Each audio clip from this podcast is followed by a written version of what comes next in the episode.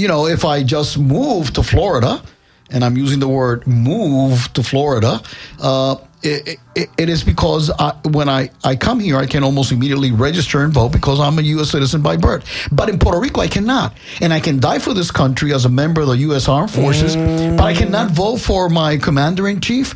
So I can, I can die for the country, but I can't exercise my full political rights. That is why the people of Puerto Rico, not once, not twice, but three times in the last 10 years, have said, listen, we want equality. And the only way you can be equal is by making Puerto Rico a state of the union. Same thing as people in D.C. are saying.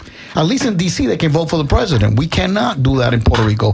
But D.C. is also saying, listen, we want to have two senators and, and a congressperson that can vote. Right. Uh, so those those are issues of equal rights, and I think it's important for Puerto Rico and it's important for our fellow Americans from the mainland to know about it. Right, right, right. Um, listen, man, you know, chart for those. Live from NPR News in Washington, I'm Giles Snyder. Formal charges are expected to be filed tomorrow against a man who was under arrest for breaking into House Speaker Nancy Pelosi's San Francisco home and assaulting her husband with a hammer. Brooke Jenkins is San Francisco's district attorney. We're expecting that we'll be filing attempted murder charges as well as residential burglary, assault with a deadly weapon, and uh, elder abuse. Um, we're also looking at potentially uh, false imprisonment or something along those lines. Speaker Pelosi says she and her family are heartbroken and traumatized by the uh, by the attack on her husband. She released a statement this weekend saying Paul Pelosi continues to improve. South Korea's president has declared a period of national mourning following the deaths of more than 150 people trapped in the crush of a crowd at a huge Halloween party. Most of the dead are believed to have been in their teens and 20s. South Korea's Interior Ministry says more than two dozen foreign nationals are among those killed, including at least one American. The Supreme Court is set to revisit the hot button issue of affirmative action in higher education tomorrow.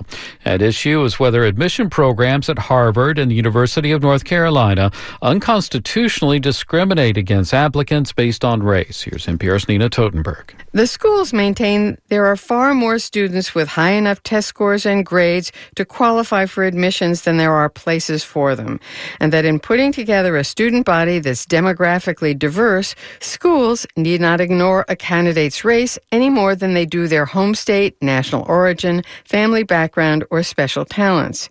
If the Supreme Court rules that any race conscious program is unconstitutional, it could have enormous ripple effects beyond college admissions, casting legal doubt on affirmative action programs in employment and elsewhere. Nina Totenberg, NPR News, Washington. Voters in Brazil are headed to the polls today in a highly contentious presidential race. NPR's Carrie Kahn reports the contest has tightened in recent weeks as the incumbent, a far right populist, is gaining ground. Incumbent Jair Bolsonaro has narrowed the gap, giving cash payments to the poor and launching a dirty campaign against his challenger. Former president and leftist Luis Inacio Lula da Silva, however, is still favored to win. At a huge rally yesterday for Da Silva, 68 year old Elena Brito says she can't imagine another four years of Bolsonaro. She says he's been terrible. She will cry and probably leave the country if he wins. Bolsonaro says election officials are biased against him and there is concern he won't respect the vote if he loses. Carrie Kahn, NPR News, Sao Paulo, Brazil. And from Washington, you're listening to NPR News. It's been three months since the arrest in Guatemala the country's most prominent journalist. Newspaper publisher Jose Zamora remains in detention awaiting trial while his supporters say he's a political prisoner. Maria Martin reports. When he was arrested on July 29th, 66 year old publisher Jose Ruben Zamora and his newspaper El Periódico had published over 100 investigative reports dealing with corruption in the administration of Guatemala's president Alejandro Giammattei. Zamora's been charged with money laundering and influence peddling and remains in a high security prison. This week, his son told the Inter American Court of Human Rights his father has been, in effect, kidnapped. While the Inter American Press Association cited Zamora's case as emblematic of an increase in attacks on the press in Guatemala. The president's spokesperson denies press freedoms have deteriorated in the nearly three years since Alejandro Giammattei took office. For NPR News, I'm Maria Martin. Mexico kicked off its Day of the Dead celebrations this weekend.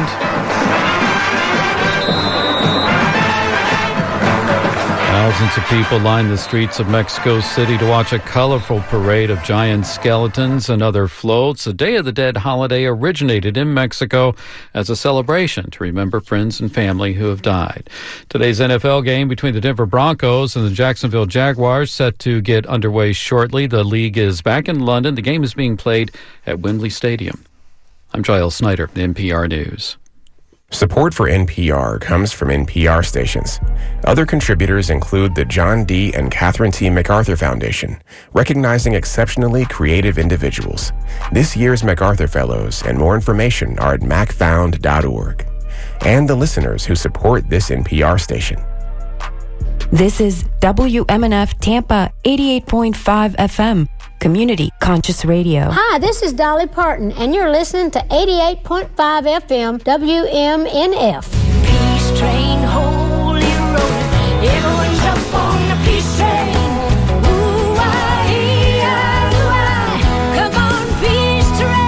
Hi, I'm Jeannie Holton. And I'm Nathaniel Cox. Tune in every Sunday from noon to 2 to the Acoustic Peace Club on WMNF. We play singer songwriters and acoustic music from blues to bluegrass and speak loudly for peace. Join us every Sunday at noon on WMNF Tampa.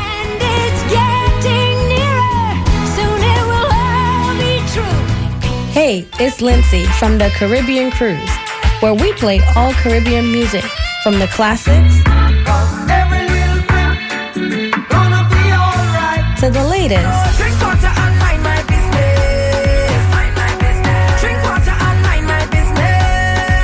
Every Sunday from 4 p.m. to 6 p.m. here on WMNF 88.5, online at WMNF.org or through the WMNF mobile app. Hey, it's Lindsay from the Caribbean Cruise, where we play all Caribbean music from the classics to the latest.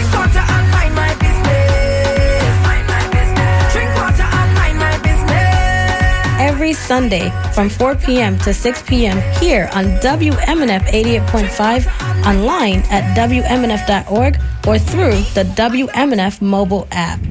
And you want to keep it tuned right here to WMNF Radio 88.5 FM for the rest of the afternoon. Right now, you're tuned to the Sunday Forum, and we're taking your telephone calls talking about issues, political issues. Keep it tuned. Call us 813-239-9663 or you can write us DJ at WMNF.org.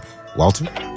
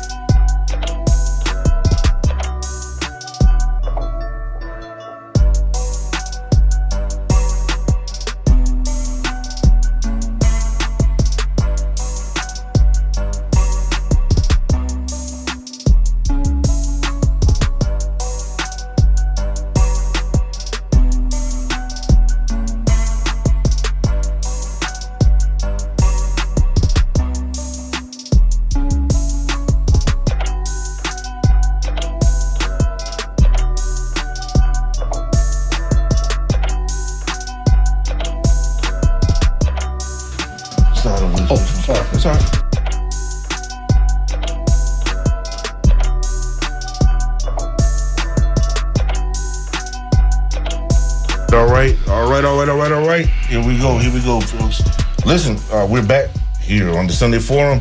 It's now nine minutes, nine minutes after that. Let's go to the phone lines, uh, Billy, and let's uh, again. Our guest right now uh, is Charlie Rodriguez. For a few minutes, we, we, want to talk to him about what's going on in this in in this election since we're so close to uh, voting voting day, very close to voting day, and uh, we also have uh, uh, our dear friend Walter Dunn III, who's going to be on, and we're going to talk about this prison reform issue and his new book uh, that that he is going to be uh, that he's going to be presenting this coming Saturday. It's going to be awesome. It's going to be awesome. Hey, Charlie, welcome back. Thank you. Thank welcome you, back, Walter. man. Uh, let's let's go to this to these phone lines. Caller. Hello, hello. Hey, how you doing? How you doing? It's the R-O-N-G, man. Just want to drop a little science and then I'll be out. All right, all right. We love when you drop the silence, brother. I try, bro. I try. Uh, just was recently over in the islands and, and, and I heard something. And this, I don't know if Charlie going to express it to you, but the people over there in the islands seem to think that we are arrogant and ignorant. And when you come, they tell you, even when you go over there, don't mess with the people. You know, don't help the poor people and all that. And my thing is this here. I think people need to get off their high horse and drop their egos and all that. Because uh, this violence they got, I got something for that. Uh, there's a movie that you should watch that I watched, if you would, especially you, Mobile. It's called The Lie, The Layer, L A I R. It's about Afghanistan in 2017 when America was over there. And they found out that there's some beast humanoids that was created by Russia now. And they showed it. They showed it. And when at the end of the movie, they showed all the soldiers that died trying to stop them things. They atomic bombed them. They said they bombed Afghanistan for another reason. See, that's why I joined the military, so I know that it's a higher profile than what we used to get. And I, I stay on top of that thing. That's why I can express myself like this. But my point is this. They ain't killed that, and that's still coming. And people don't even know that. And, and, and what happened was even in Afghanistan, that they was capturing and stuff, they had to release them to help fight. See, that was their enemy. They had to take their own enemy, and that's to happen right here. So you can listen to the Santo, the devil knows whatever they is, if you want to. They have no clue, and he can't be in charge of me because he don't know a damn thing. He's dividing us up, and we have an enemy that we're not to be able to be divided. Their guns can't protect against it. That's what I want you to see. Their guns can't stop this. They bullets, nut, they did, they invented this, man. And that not only has Russia invented some stuff, China has invented some stuff. I'm just saying, to my interpretation, I believe this. China has invented some stuff. We working on stuff to do, sending stuff in outer space to make create something that you have no, you can't fathom. But I'm gonna walk around and look at you. You looking at me wrong. You talking to me wrong. All this old BS. All this is bull, man. And if you want to save your children in the next generation, you better get off that, and you better come to a conclusion that it ain't just what America doing to you or that the government doing to you. It's something bigger than the government. It's something more insidious than what we can see. And you're gonna mess around and take everybody out, and you're gonna be fighting by yourself, and you can have it. I saw what it is. You can have that, and all these bad guys, send them over there where them things at. That's what I'm trying to tell you. Send them to the things. Don't beat us up. Go over there. You so mad. You so bad. Take your butt over there like them soldiers and lost their life trying to save your doodoo booty. You understand what I'm saying? Well, and that's all I got to say. And then go for the election and stuff. We have the right to vote. We have the right to do what's right, and that's what we're trying to do. And you can't go with that. Take your butt over there. Don't keep trying to straighten me out. Go over there and straighten them things out. Because I, I like to see him go over there and talk and act bad and take all uh, Jaded, jo- Jody Bud and all them with him. Take them over there and let him fight that. Yeah, it's easy to beat up a human being and all that, but go over there and fight what a man and created for you, against you, not the man that's standing with you, by you. And that's it, man. That's all I want to say because I learn all the time, and people is disconnecting with us because we just too arrogant on we got it all, we do it all, we the best. No, I'm not buying that. It's something bigger and better than you. It's already been told man gonna destroy himself, and I already see right through it. My takeaway is that Russia has monsters that they put together that yeah superhuman, and they're gonna they're gonna kill us all, huh? They yeah. I'm messing with you, dude. I'm, I'm kidding. I'm kidding. The lot. They need to get through Ukraine right now. That- that's hey, that's part of it. But Belay, they trying to cover all this stuff up. Like they fighting each other. They fight. No, no, no. When they blew up Chernobyl, I remember that they said it was humanoids in there, and they've been shooting. They said they shot DNA in some other thing to make this. So COVID shot. Okay, and to leave you with this, watch Willie D. I watch Willie D. all the from the Geto Boys. He has a, uh, a show, and he Yeah. has a, a doctor on there. It's a black doctor. They have shot his children with a booster, adult booster, and almost killed them. They wouldn't tell them what it was. They fight them right now. So y'all look at that one too, where Willie D. and these guys, I forgot where it was at, whether it's in Atlanta, Texas, whatever. But they took and shot his grandchildren, and they didn't know the guy was a doctor. Then when you started delving into them, they were just covering it all up, hiding their hand. So what's really going on here? That's all I want to leave. What's going on on this table we got? The table set before us. Okay. Okay. All right. All right. Thank, you, brother. Appreciate it, man. Appreciate it. Let's see. We take. Um, want to take call? a couple of them? Let's go. Let's go. Let's go. Go ahead, caller. Yeah, Hoodoo. Hoodoo, what's going on, brother? What's going on, brother African? I thought it was going to be another one of those 53 minute uh, wait time. See, now you try to act funny, man. Don't do me like that. Don't do that, man. yeah, man. Um, I just, you know, so as you and I discussed a little bit earlier in the week, uh, I guess last week, uh, you know, I just wanted to say a few things about last week's discussion. I think it's still on point with the idea of, um, I think you say somebody's talking about prison reform or something today. I would I would say that, um, but I, I, before I do that, though, I want to talk about this, something that the, I think the first caller said something about Martin Luther King Jr. and Fannie Lou Hamer and McDonald's. I just I've read a lot. I've read almost every book Martin Luther King Jr. Uh, or at least uh, the books ascribed to him and read most of his speeches and listened to him. And I don't remember him saying nothing about McDonald's. And I don't think that our people died so that people can go to this fast food restaurant and kill themselves with this stuff that they pass off as food. Um, that's not what the struggle. The struggle was always about freedom and equality. And I mean, I, if anybody has any different perspective on that, I'm, I hear a bunch of ding dings. I don't know what that is. I don't know if I'm supposed to uh, do something when I hear that. No, no, no, no. But, um, ahead, brother. Ahead. Yeah, but yeah, you know, I don't. Our people did not fight and struggle and die uh, for that. It, our people didn't even struggle and fight and die for the vote. It, it, it was just a struggle for freedom and equality, and our people at that time uh, had the. Uh, uh, uh, the illusion and maybe even a delusion that voting at the polls was the, the way to get free and the way to get uh, uh, equality. And um, I, I think now more and more we've seen over the course of time that uh, there's more than one way to vote. Our dear brother Malcolm taught us that. Uh, at least, uh, you know, re- reiterated that lesson. You know, the ballot or the bullet. Those, are at least two options. And since then, we've seen the ballot and the bullet perhaps work. And we've certainly seen burnings work. Uh, you know, shout out to all the people who struggled against the uh, the, the government when uh, when when the police killed our brother George Floyd uh, on you know in a, in a way that everybody could see it happen and and and compel some people to vote before elections opened up. But uh, so I, I just want to say that, that that was just kind of disgusting kind of comment. I mean, you kill yourself at McDonald's and Martin Luther King Jr. died for that. I don't think so. But um. Uh, but to, to last week's conversation, I just want to say we talked something about the prison, what they call it, the school to prison pipeline, and something about the ADD. And I heard the conversation come up. Oh, but speaking of callers, the last caller that you had on the show last week was this arrogant white woman who called up talking about the people who uh, were uh, uh, uh, uh, subjected to this uh, rights restoration, these rights restoration commitments, like paying.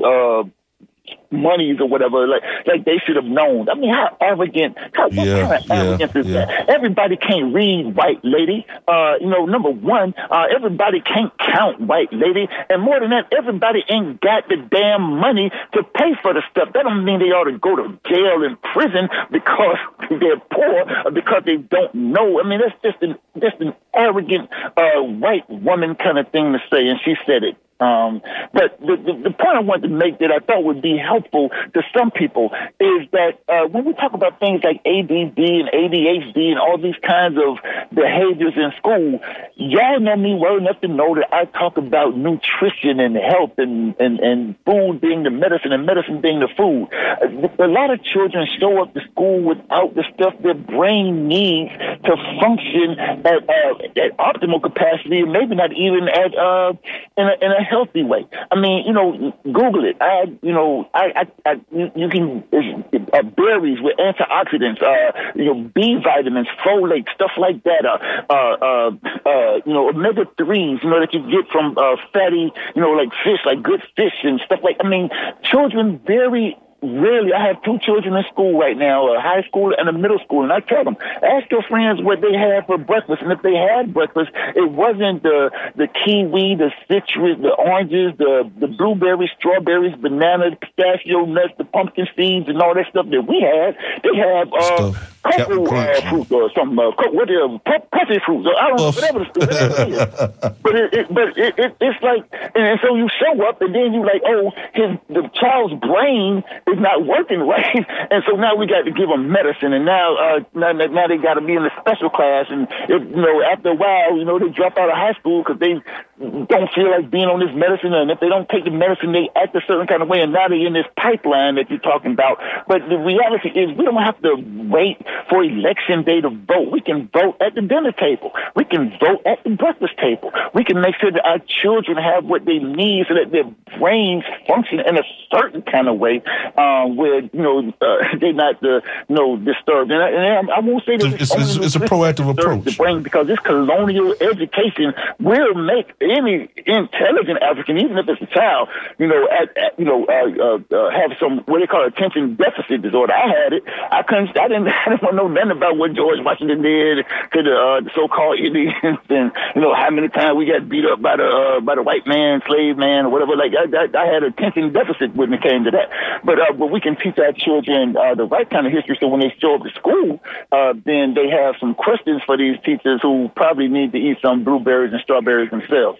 And I just I just want to say it's so much that we can do for ourselves. I mean, you know, in voting, I ain't telling nobody not to vote. I'm voting.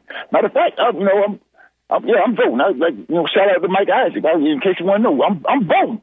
And but that's not the only thing that we can do for ourselves and for our children. We got stuff that we can do independent of the voting poll process. And I hope I said everything I needed to say uh, before the next time we talk. And I appreciate you allowing me to share. I, I, I think you got it all, brother. I think you got it all.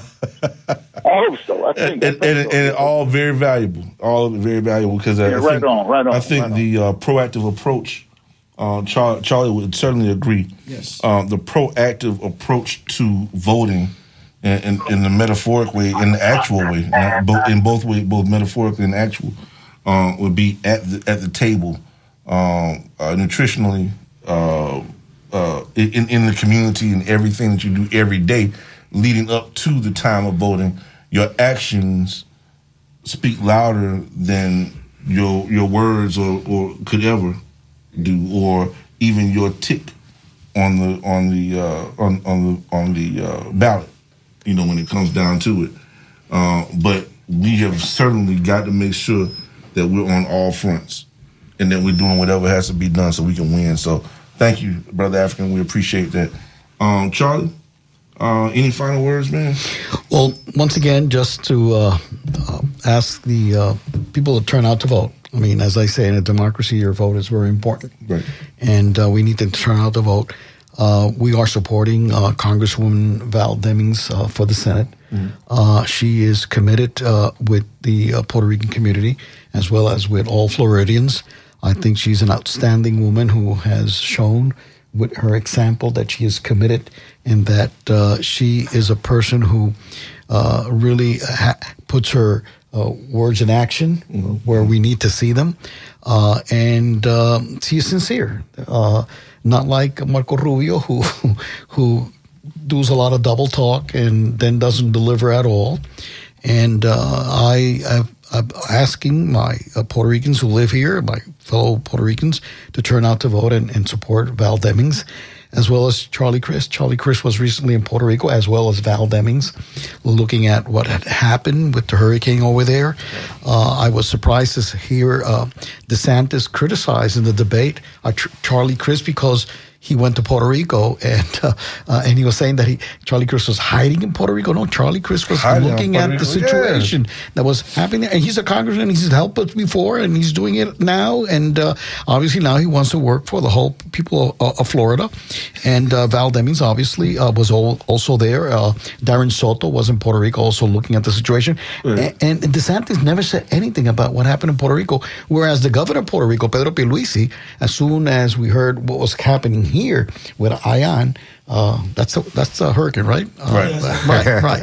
Uh, and uh, the governor of Puerto Rico said, "Listen, you know, we're concerned, and obviously with our fellow Floridians, what you're going through." Uh, but DeSantis never said anything about what was happening in Puerto Rico, which you know, once again, demonstrate there's no sensibility at all. I think. Well, Uh, there's- yeah, there's no connection. He, Right. uh, he's not able. He's in. He's unable to make that connection between the devastation in Puerto Rico and the state of Florida, the Mhm. state that he's in, uh, with, with any neighborly or humane and human way. He, he just he just does. He can't. He he is incapable of doing that. It seems, and and, and I I just I don't I don't well I don't know.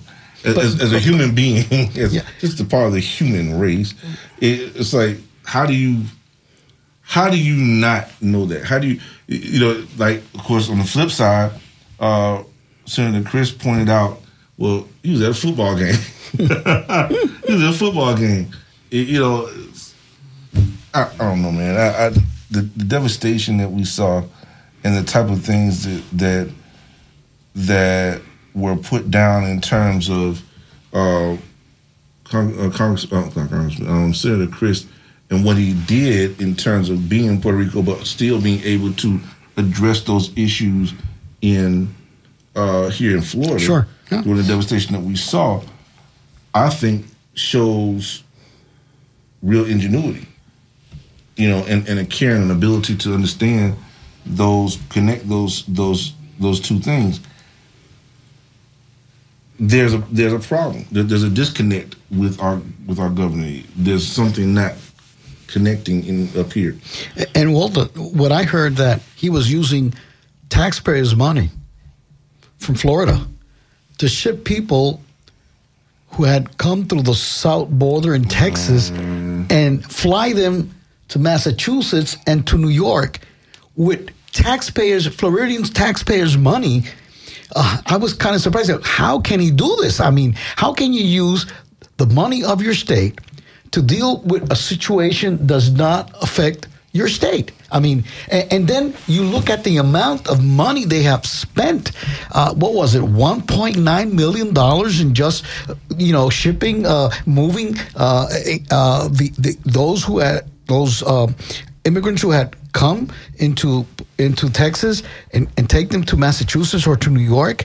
I mean, anyone here knows that even if you charter a plane, it should be what fifty thousand or one hundred thousand dollars. I don't know, you know, but but 1.8, 1.9 million dollars. Uh, you know, that's something that really, really needs to be investigated. But, but Uh, the fact that racist policies Oh, like sure. that keeps him ahead means that racism kind of is the point, isn't it? That's the prevailing, totally right. Prevailing point. Yeah, prevailing. I don't know, man. Listen, Charlie, thank you so much, man. And thank you for having me, Walter. Always, Always man. good you to be you're here. welcome here. Uh, Jose, quit hiding, man. and tell, uh, please, give my, my best regards to your wife from Moca, Puerto Rico, and uh, hope to see you in Puerto Rico uh, for the Christmas uh, season. Oh my God! You know that already, we always has a lot of fun in Puerto Rico during the, Christmas season. But we got to keep that plant. They got to keep that power plant running, bro. Oh, yeah. Yeah, I mean, definitely. God, dog, last time Oh, we yeah. there, it just I know. had the the big fire there. Yeah, in- uh, in it's unfortunate. Yeah.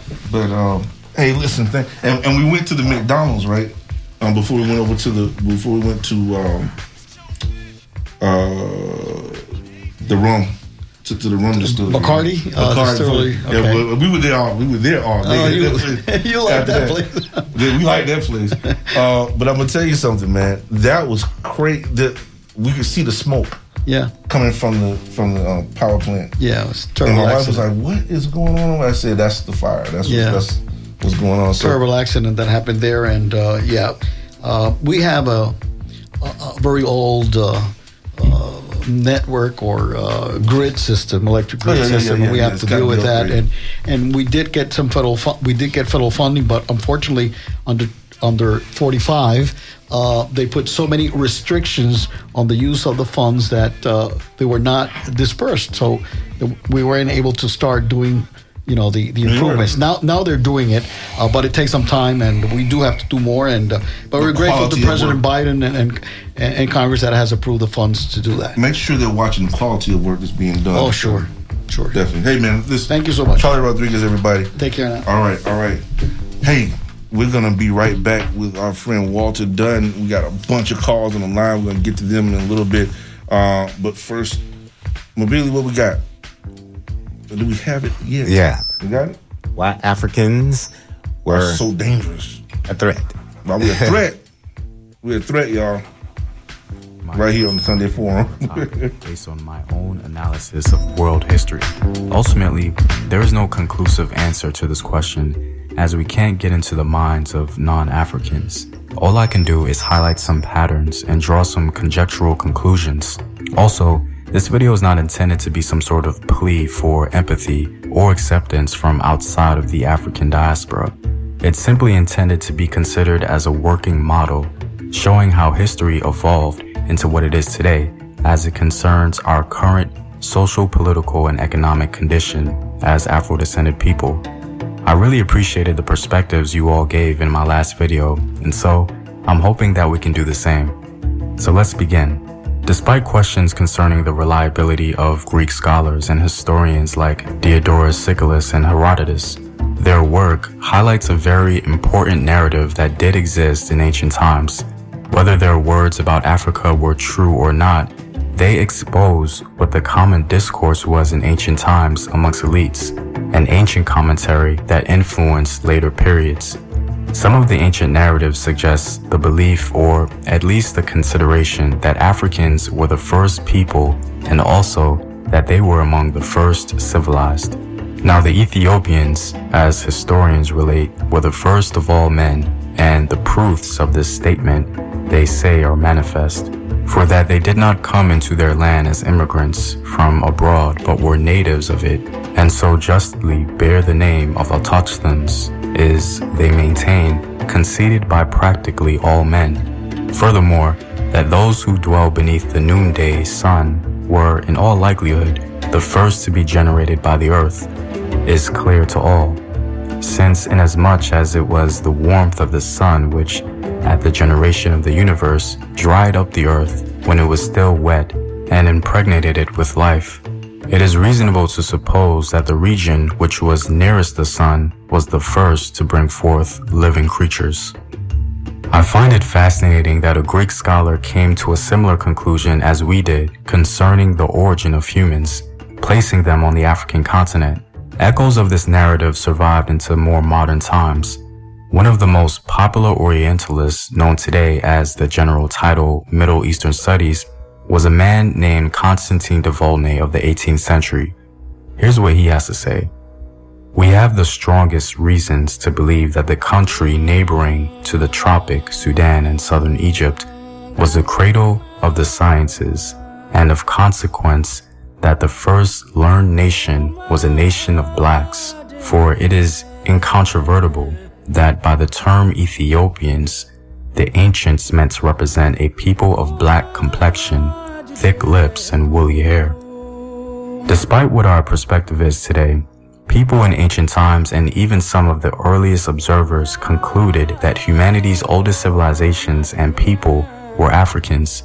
It's important to note that this perspective was only recently challenged. I think if we use this ancient perspective and the perspective proposed by de Volney, we can certainly see the beginning stages of how African people came to be viewed as a threat, because the implications of being the oldest human people possessing the oldest civilizations is obvious. The second reason why African people may have been viewed as a threat plays on the previous ancient model. Because of the narrative advanced by ancient writers and their modern contemporaries, a primordial fear of genetic annihilation inevitably developed. So the thought process could possibly be the following. If these Africans are the oldest humans who possibly spread throughout the planet, then humanity can easily go back to its original African mold. Even though it may sound odd, this was a thread of thought in the psychology of the one drop rule, which pretty much stated that if anyone had one drop of African blood, then they have corrupted the non-African blood and therefore should be considered black or Negro. It seems clear that this idea was developed to identify African ancestry in whatever color or phenotype it came in.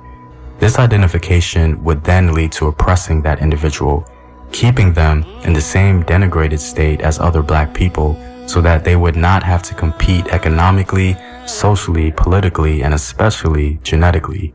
However, this idea of genetic annihilation was not present amongst all European ethnic groups.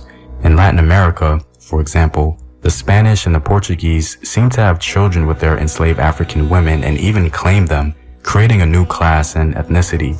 These individuals, for the most part, had privilege and access to the goods and services the society could offer.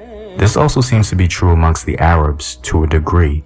The Arab slave trade was just as brutal and dehumanizing as the Atlantic slave trade, and they certainly had children with enslaved African women. Some of these children navigated the world as an Arab because they adopted the identity and the culture of their Arab father in full. Some of the Moors reflected this reality of Arab and African parentage, but again, identifying in full with a non-African father. But at the same time, many Arabs perpetuated the culture of eunuchs among their enslaved Africans, seemingly to rid themselves of that genetic threat. So there does seem to be some duality there. All in all, the idea of Africans posing a genetic threat did not apply to all, but was unique to some non-African groups with imperial power. Our final threat seems to come from the fact that the African continent holds so many resources, and these resources ultimately translate into wealth. It's no secret that many modern day nations want to control the resources coming out of Africa, and they do a good job at it. This was certainly true in ancient and medieval times. I think the Arabs were well aware of this when they first encountered the Ghana and Mali empires. Muslim writers spoke about what they heard from the merchants who traveled to Ghana and its adjacent civilizations. It is no exaggeration to say that the Arabs were very impressed with the wealth of the Ghana Empire. The first writer to mention the Ghana Empire was an astronomer named Al-Fazari shortly after the year 800 AD. He referred to the Ghana Empire literally as the land of gold. A century later, Ibn Hawqal described the king of Ghana as the richest sovereign on earth, for he possesses great wealth and reserves of gold that have been extracted since early times to the advantage of former kings and his own. Ibn Hawqal also writes in his description of Sijilmasa concerning its trade across the Sahara and with Ghana. I saw a bill in Adugas certifying a debt owed to one of them of the people of Sijilmasa by one of the traders of Adugas who was himself of the people of Sijilmasa and the sum of 42,000 dinars. I have never seen or heard anything comparable to this story in the East. I told it in Al-Iraq, in Fars, and in Khorasan, and everywhere it was regarded as a novelty. As Cheikh Anta Diop says, Africa was so distinguished in the world for its legendary wealth that it led the Arabs to say, against the camel's mange use tar, and against poverty make a trip to the Sudan. This speaks volumes as to how Africa was perceived. Everyone who knew about its wealth wanted a piece of it. As we can see, the Arabs encouraged it, making a proverb out of it. And Mansa Musa's visit to Cairo, displaying his vast wealth and power, certainly oohed and awed, but it simply gave more reason to heighten fears of a black planet, if you will. Because everyone knew that access to wealth and resources consolidates and increases power, period. And whoever owns it, controls it. And it's clear that Africans were deemed as the owners, first from the Arab perspective and later the European. This was indeed a fatal combination for Africans who were seemingly more interested in other forms of capital rather than world domination. And so, This history paints an interesting picture of why Africans and their descendants may be viewed as a threat. The early narrative of Africans being the first humans, the limited yet ever-present idea of genetic annihilation, and finally, the perceived advantage of immediate access to wealth and resources made Africans a threat to their neighbors, the Arabs and the Europeans, both of which took action as soon as they could. I believe this is why there was so much pushback against Pan-African movements and economic powerhouses like Black Wall Street and others, because if people of African descent all across the globe can consolidate a unified identity, they can then become owners again. Anyway, guys, like I mentioned before, this is just my own personal analysis of world history. I really hope some will be willing to share their thoughts and add or take away from the ideas presented. As mentioned before, I'm hoping this can be used as a sort of model for us in the diaspora so that we can understand our world a little better, bring about less confusion, and be able to process why we see the things that we do. Well, I'm all out, guys. If you like these videos and want to help in its continued production, consider You have been listening to Why Africans Were Considered a Threat, usually the threat of genetic annihilation plus world domination through resource. Controlling resources. So we'll probably hear more from Hometown History Team going forward. Walter, you're tuned to Sunday Forum here on WMNF. And we're taking your telephone calls, 813-239-9663. Here with Walter L. Smith, the second. Go ahead. All right, all right, all right. We're back. We're back. Forty minutes. Forty minutes after the hour of nine a.m. We and we are in studio with my man, man Walter Dunn the third. How you doing, brother? Hey, I'm blessed to be here. Um, I just want to let you guys know that um, I'm very appreciative of giving me this opportunity, this platform to be able to speak, be able to get my message out, tell the people what you know I really want to do with my life now that I'm out. Yeah, man, definitely, man, definitely. You know, this this is one of the Beige brothers. So, and I, you know, I'm me being a Wesley Snipes type. we we we we uh, uh, uh, you know, you are well educated man, well educated, um, and upon you know the first thing that somebody says in these types of things, the stereotypical thing is, you know, no. When they hear your story, and I want to take a moment uh, for people to understand, you know, this could happen to any one of us out there. But what you're about to hear, the story you're about to hear, could happen to any one of us out there. Okay, so, um, brother Dunn, please tell us your story. Tell us your story. Um, 13 years ago, you know, I was a productive citizen, you know, homeowner, educated, like you said, college grad, working at a university. Where'd you go to school? Um, I went to I went to high school here, Blake High School. Okay. Um, you know, I went to Hillsborough Community College as well. Graduated from there. Went and played college baseball in California. Um, you know, just a productive person. 13 years ago, you know, had a family. Um, ended up getting a divorce from the lady I was married to, my children's mother, and you know, she tried to commit suicide. Um, you know, had real mental health issues. And back then, 13 years ago, we didn't really, you know, society as a whole really didn't magnify how bad mental health was. Now, today, when we we look at mental health, mental health is everywhere. You know, from football players with the CTE to, you know, all types of people going through depression and stuff like that. You know, well, at that time, she tried to commit suicide um, when I didn't want to be with her no more, and her mental health started to decline. Um, a judge, Judge Emily Peacock, right here in Hillsborough County, gave me full custody of my children. You know, so at that time, I was a productive man. I was working for a university. You know, I was very successful, and What, what was your position at the university? I was a director of admissions. You know, I would help people enroll in school, help them with the financial process, help them with the books and stuff like that. You know, to get enrolled to further their education. So education has always been big to me. You know, um, I like people who are educated. I like to have educated conversations. You know, education has always been a big background in our family. And when that time came, Walt, you know, I had moved on. You know, I want to continue to safeguard my children. Um, the judge, Emily Peacock, gave me full custody of my children. You know, Baker acted her outpatient, gave her a whole bunch of stipulations. And from that moment on, you know, it was just it was just a, a fight to to get back to me. Right, right. And then, and then the boot dropped. And then the boot dropped. Um, I never had been arrested a day in my life. Never been handcuffs. I used to even look down on people who used to get arrested and ask myself, what what are they doing with their life? Right. And say that again. I used to look down on people who used to get arrested. You know, I'm not afraid to admit that. You know, um, nobody in my family had ever been arrested. So when we would see people, you know, not that we know, but people that would make the newspapers or You shake your head. it would be like, hey man, you know, what's the deal? Why are they selling drugs? Why are they breaking the houses? Why are they committing crime? Because you know, it's just that's not normal. That's not normal behavior. Productive citizens don't go out and try to harm people. And uh, you know, nearly 13 years ago, 20 minutes changed the whole outcome of my life. What happened? A fight took place. You know, I got led to a, a, a address, a home that I didn't know. A fight took place. I left the home, and before that night was over with, you know, I had got accused of committing five felonies.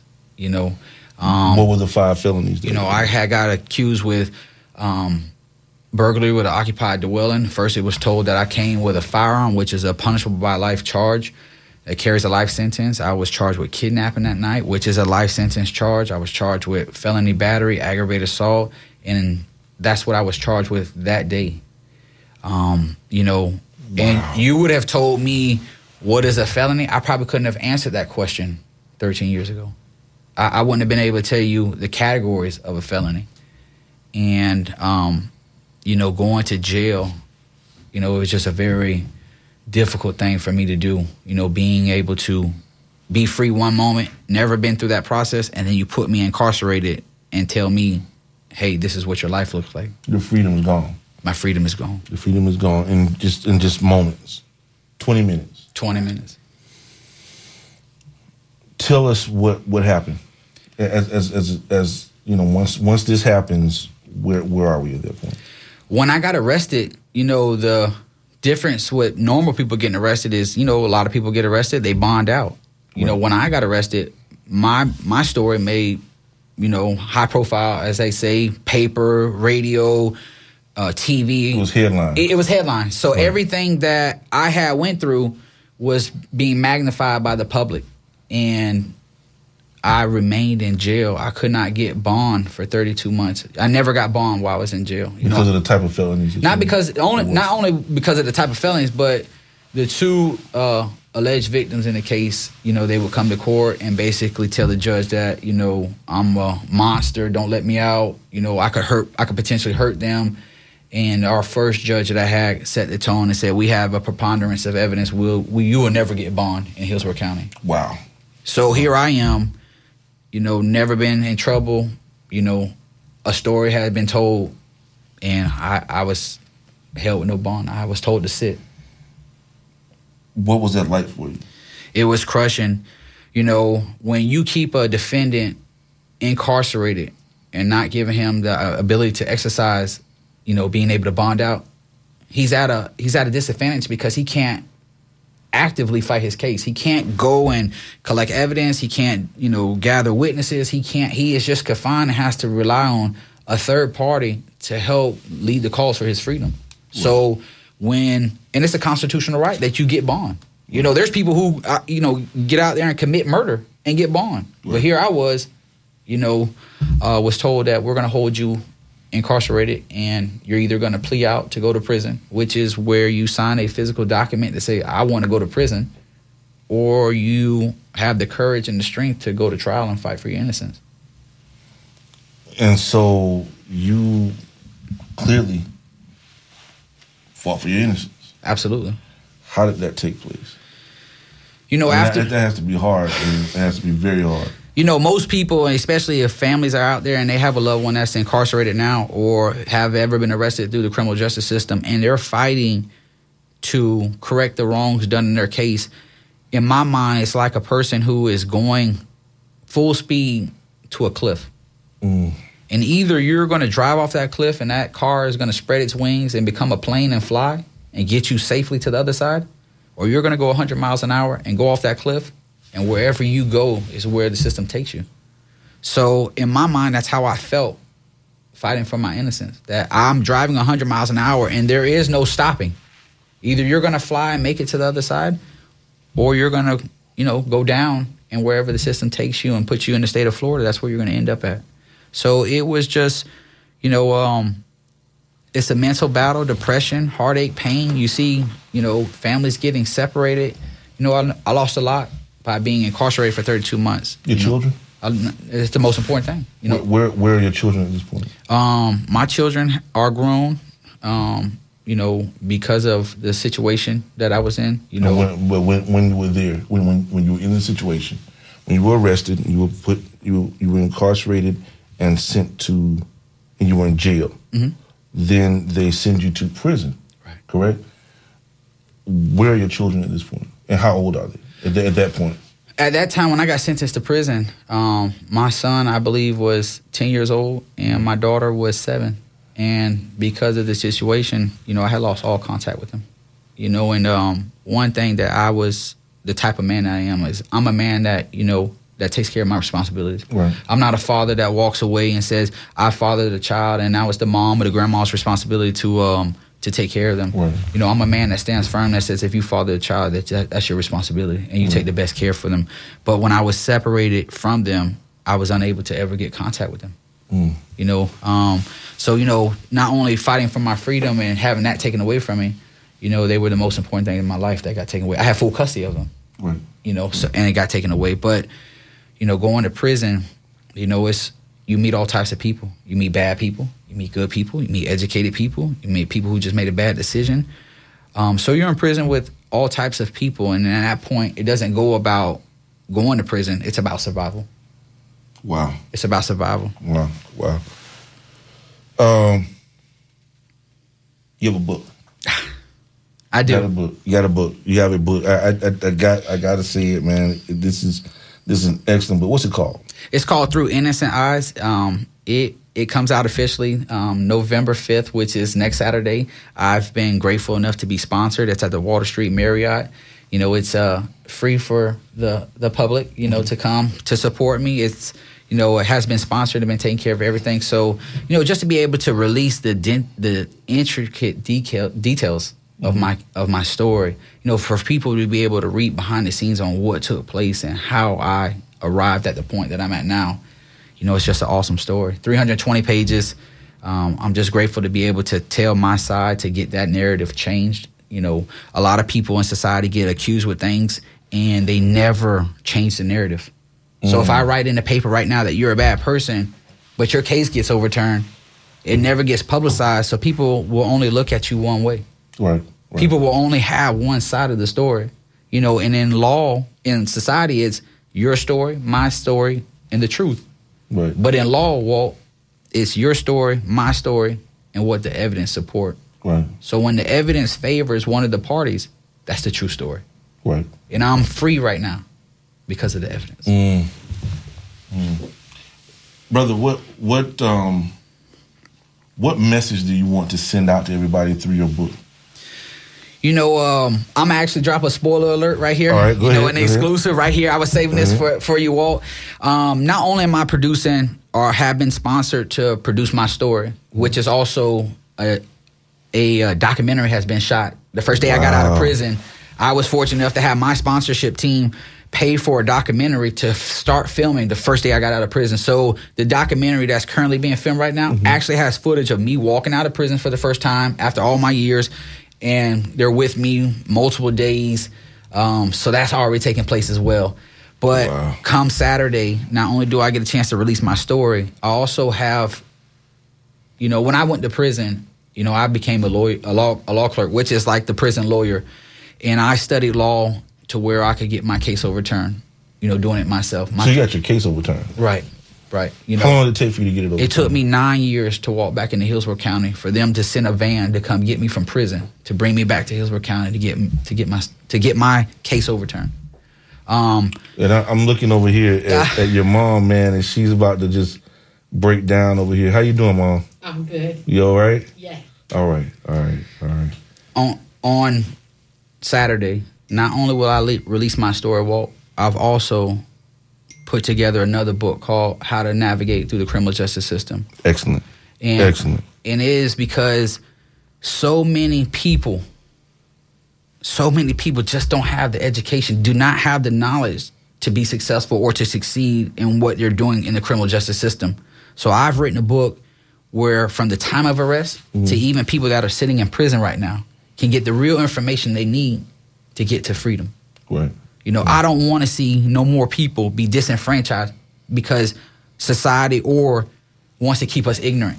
Right. You know, I was with you yesterday at the Criminal Justice Summit. You said something so profound. 19, uh, 1865, when the emancipation took place, six to eight million people who were in bondage got released. You know, and I sat there in the back thinking, you know, hopefully my book, once it gets released, when they're buying it, and it's not about the money, it's about I want to see our people not be disenfranchised anymore. I don't want to see our people be in bondage anymore. Right. I want to be part of the solution where I can bring your your family, your son, your daughter home to you. Right. Got uh, listen, folks. Walter Dunn the third. Walter Dunn the third is our guest right now. It is nine fifty five. Nine fifty five in the a.m. Uh, man, I I am I am honored to have you here on this show. Um, even more honored to have your mother sitting here. Um, and and she, I know this is this is really touching you, Mom. Is your, is your microphone on? Yeah. All right, Mom. t- tell us what what what are your feelings right now? What what are you going what's going through your head?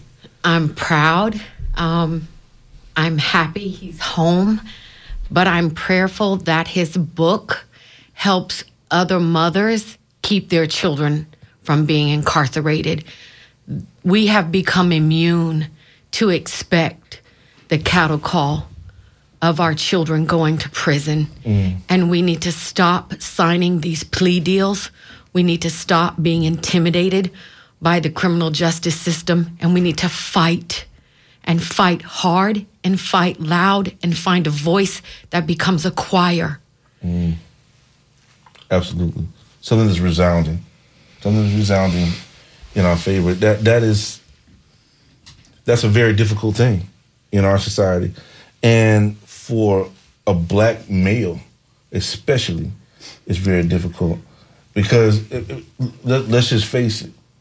The expectation is that we end up in this situation. Number one, um, and and what happened to you is evidence of the fact that it happens to it can happen to any one of us. Absolutely. right?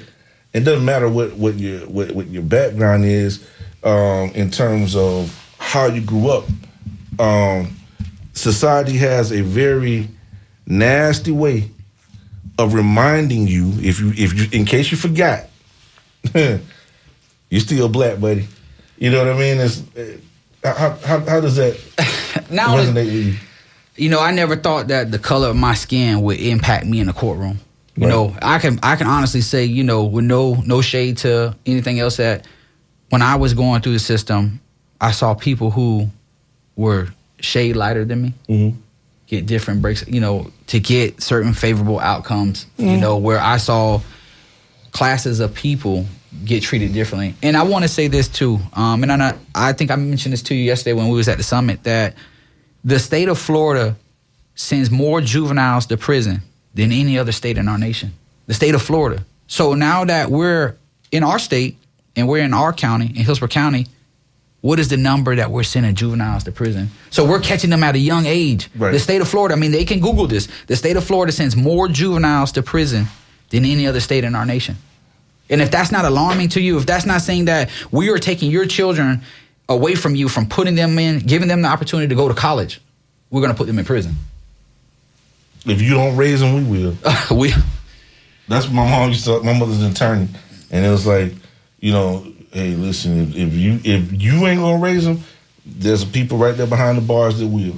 That's right. And and and I can tell you, folks, I know a lot of people, a lot of people who have had, uh, you know, run-ins with the law. Hell, I've had run-in with the law. Hell, you know, every everybody everybody I know has had has had a run-in with the law. If you if you have not had or know somebody who's had a run-in with the law, let me tell you right now, don't look down on somebody else.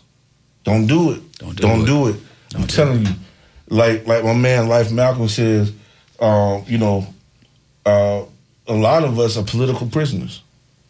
A lot of us are political prisoners, and life will tell you, hang tight, brothers. We're coming for you. Yeah. Hang or at the very least, we're economic prisoners because it's a racket. I mean, which is why it's important for them to keep filling those jails up. Absolutely, it's, Exactly. it's definitely a money making system. Um, but one thing I stand by is everybody can put out a forest fire. We need to be the society that prevents it. We need to be the people that, if we're fighting for change, we need to prevent that prison pipeline. Absolutely. We need to stop that so our children can be our future. They can be the people who run our society and not have the brushing with being in law enforcement. Or you see little children that say, "I can't speak to the police because they'll arrest me." Right, right, right. Let me let me just let me give you the opportunity to tell about where to let everybody know where this is going to take place. Um, the book signing, the book signing. It's a book signing. Book signing, If- book release. Book release party. If Of two you books. and two books, two, Two books. books. At Um, first, I thought it was one book. And the exclusive. And then, then, then you got the exclusive today, right here, folks, exclusively on the Sunday Forum. We've been told there is a second book uh, that will be released on when. November 5th at the Water Street Marriott, 6 p.m. If you want more information, you can log into my Facebook, Walter Dunn, um, or you can catch me on Instagram, Motivational Walt. You can get it there, either place. Eventually, my website will be up. It's already under construction to be able to run a full platform. And where I want to take this is, I just want to be a speaker that can go around the country, tell my story, but also help people overcome the hurdles in their life, to overcome the bondage that they have. Because it's not only the people that's incarcerated. There's a lot of people that's free that's in bondage too. Yeah. Can't get out of situations, don't know how to get a, a, a solution based mind. There's a lot of things that I could talk about. And not only do I want this